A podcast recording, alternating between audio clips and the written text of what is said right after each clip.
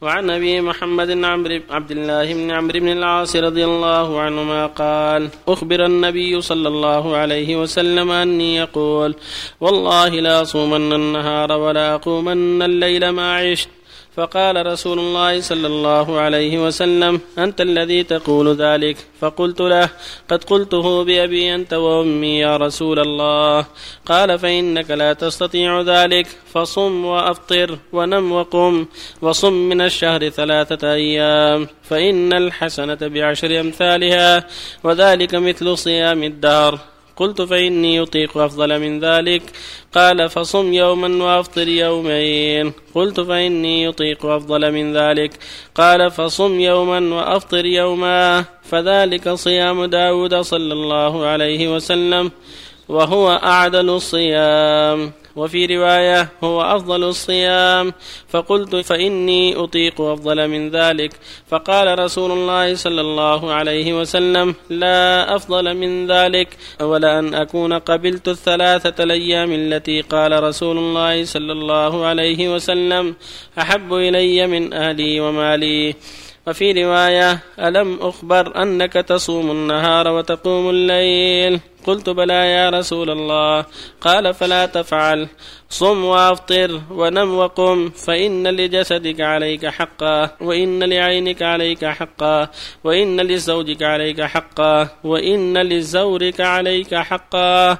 وإن بحسبك أن تصوم في كل شهر ثلاثة أيام فإن لك بكل حسنة عشر أمثالها فإن ذلك صيام الدهر فشدد عليه. قلت يا رسول الله إني يجد قوة قال صم صيام نبي الله داود ولا تزد عليه. قلت وما كان صيام داود. قال نصف الدهر. فكان عبد الله يقول بعدما كبر يا ليتني قبلت رخصة رسول الله صلى الله عليه وسلم. وفي رواية ألم أخبر أنك تصوم الدهر وتقرأ القرآن كل ليلة؟ فقلت بلى يا رسول الله ولم أرد بذلك إلا الخير. قال فصم صوم نبي الله داود. فإنه كان أعبد الناس. واقرأ القرآن في كل شهر. قلت يا نبي الله إني يطيق أفضل من ذلك. قال فاقرأه في كل عشرين. قلت يا نبي الله إني يطيق أفضل من ذلك. قال فاقرأه في كل سبع ولا تزد على ذلك. فشددت فشدد عليه. وقال لي النبي صلى الله عليه وسلم إنك لا تدري لعلك يطول بك عمر. قال فصرت إلى الذي قال لي النبي صلى الله عليه وسلم فلما كبرت وددت أني كنت قبلت رخصة نبي الله صلى الله عليه وسلم. وفي رواية وإن لولدك عليك حقا. وفي رواية لا صام من صام الأبد. ثلاثا.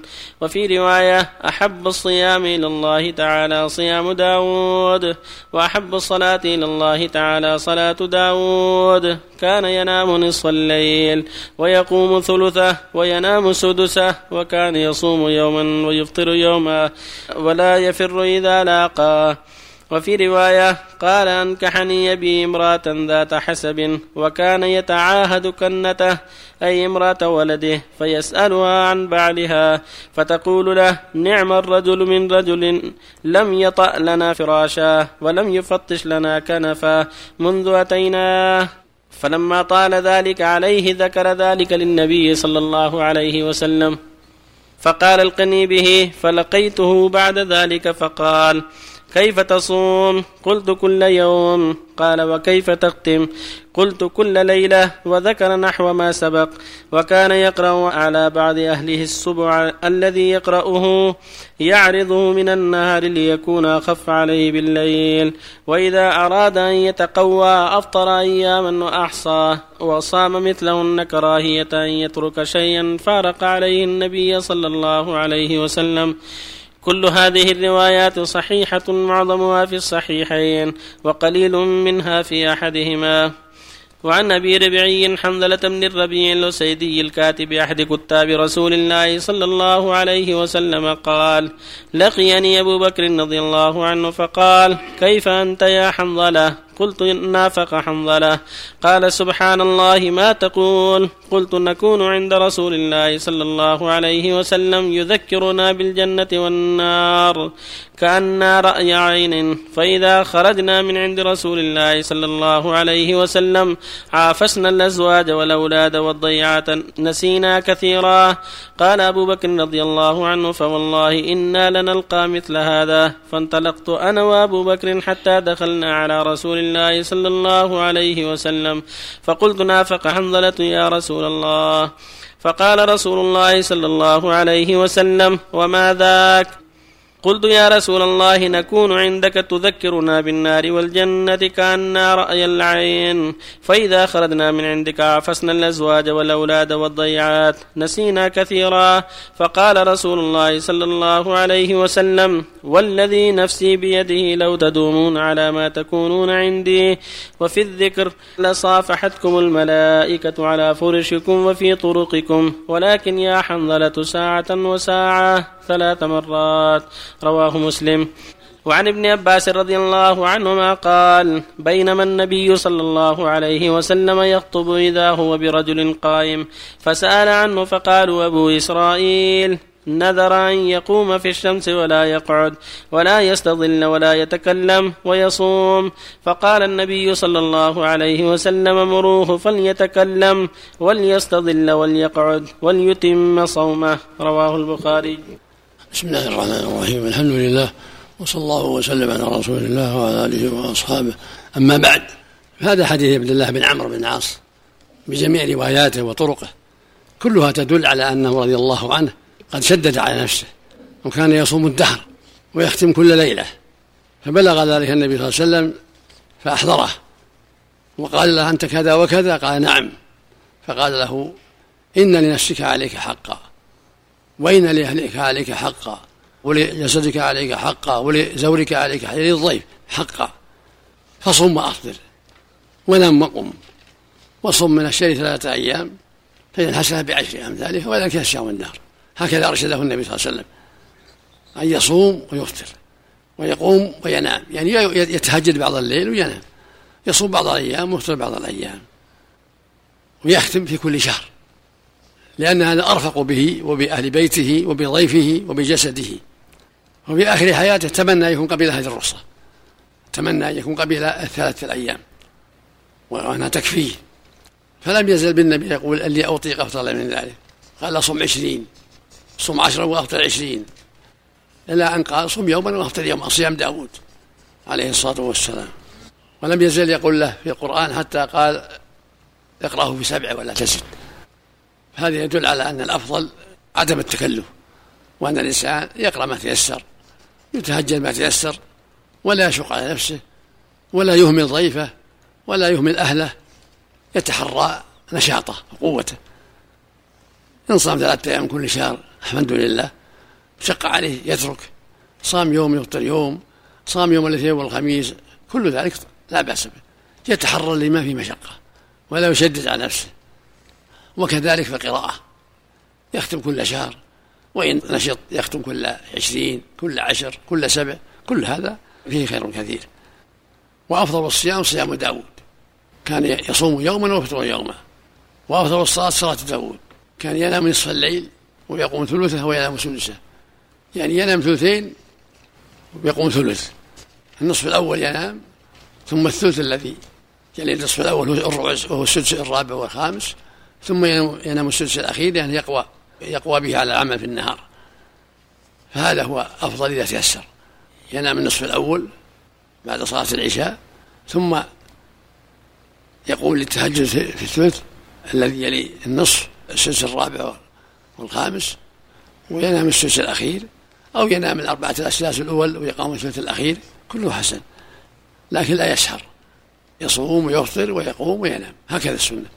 ولهذا قال النبي للجماعة يتقدم حديثهم إني أخشاكم لله وأتقاكم له لكني أصلي وأنام وأصوم وأفطر وأتزوج النساء فمن رغب عن سنتي فليس مني. ومن حديث ابن عمرو يتضح للمؤمن أن المشروع عدم التكلف وعدم الغلو وعدم المشقة على النفس وأن المسلم يأتي من النوافل بما ينشط عليه وبما يقوى عليه من النوافل ولا يحجزه عن ما هو أفضل. ولا يشق عليه ولا يحجزه عن ضيف ولا عن أهله بل يعطي كل ذي حق حقه هكذا السنة. ويعطي المؤمن كل ذي حق حقه وفي حديث حنظلة لما قال يا رسول الله كنا نكون عندك. تكون الموت الجنة والنار كأن ريعين يعني فترق القلوب وتشتاق النفوس إلى الجنة. فإذا قمنا من عندك عفس الأولاد والأهل والضيعات ضيعات المزارع. ونسينا كثيرا. فقال له صلى الله عليه وسلم لو دمتم على ما تكون عندي لصافحتكم الملائكة في طرقكم وعلى فرشكم ولكن يا حنظلة ساعة وساعة يعني ساعة للدنيا وحاجاتها والجسد وحاجاته وساعة للآخرة. فلا ينبغي المؤمن أن يجعل كل ساعاته للآخرة يضيع الدنيا ويضيع أهله وأولاده لا. بل للآخرة ساعات بعد أداء الفرائض لها ساعات يتطوع فيها. وللدنيا ساعات من حق الأهل حق الأولاد التجارة الزراعة يطلب الرزق. هكذا ينبغي المؤمن. يقسم وقته ويراعي حق الأهل حق الأولاد حق الجيران حق النفس. طلب الرزق لا يكون مفرطا مفرطا في في شيء من ذلك. كذلك حديث أبي إسرائيل قصة أبي إسرائيل كان نذر أن يقف صائما في الشمس ولا يجلس ولا يفطر. ولا يتكلم تنطع وغلط من وجهل فلما بلغ النبي صلى الله عليه وسلم أرشده وقال مروه فليجلس وليستظل وليتم صومه وليتكلم. هو عباده كونه ينذر إنه يسكت أو يتعب نفسه في الشمس أو يقف واقف إلى تغيب الشمس كل هذا غلط. ظلم للنفس تنطع ولهذا أبطله النبي صلى الله عليه وسلم وقال أمروه فليجلس. وليستظل عن الشمس وليتكلم وليتم صومه وبهذا يعلم أن التنطع مرفوض. التنطع في الدين ان الرسول قال هلك المتنطعون. فالواجب هو التمسك بالشرع والسير على الشرع من دون ابتداع ولا تنطع ولا تكلف. ولكن يأتي ما تيسر من النوافل من صيام وصدقات وصلاة لكن من دون تكلف. مع مراعاة حق الجسد وحق الأهل وحق الضيف ومراعاة السنة في عدم الغلو وعدم التنطع. وفق الله الجميع. نسأل الله النفاق الذي كان يخشاه السلف والنفاق الأكبر؟ لا مرادهم الله أعلم النفاق الأصغر الرزية يعني. لا هو هو الأغلب يخافه المسلمون مثل ما قال صلى الله عليه وسلم. وأخفه ما أخفى عليكم الشرك الأصغر. يسألون فسئلان وغريا لأن الله جل وعلا يحميهم من النفاق الأكبر وقد علموا وتيقنوا والحمد لله. ولكن كون الإنسان يتظاهر بأشياء ولا يكون عليها خشوة يكون هذا من النفاق. كون يتظاهر بأشياء ثم يخل بها هذا ما يضر. كون يتعبد تارة ويترك تارة يصوم تارة ويفطر تارة يقرأ تارة ويسكت تارة كل هذا الحمد لله هذا من راسه صلى الله إليك صيام الأبد نهي تحريم أم كراهة الصواب تحريمه لا صام من صام الأبد. الرسول نهى عنه عليه الصلاة والسلام. وقال لا أفضل من ذلك. هدي النبي صلى الله عليه وسلم في قيام الليل كما يفعل داود عليه السلام. تقول عائشة كان آخر آخر أمره يصلي آخر الليل. انتهى أمره إلى آخر الليل صلاته عليه صلى من أوله ومن وسطه ومن آخره. وانتهى وتره إلى آخر الليل صار وتره حين تنزل إلى الثلث الأخير. أن يكون الأفضل نفعل كما يفعل النبي صلى الله عليه وسلم. نعم نعم. الثلث الأخير إذا تيسر يكون سدس من فعل داود سدس من الثلث الأخير. الله يحسن عملك. جواز التفدية الأخير من قام في آخر الليل. هل يسن له أن ينام قبيل الفجر؟ إذا تيسر. إذا تيسر رأى المصلحة في ذلك مثل ما فعل داود.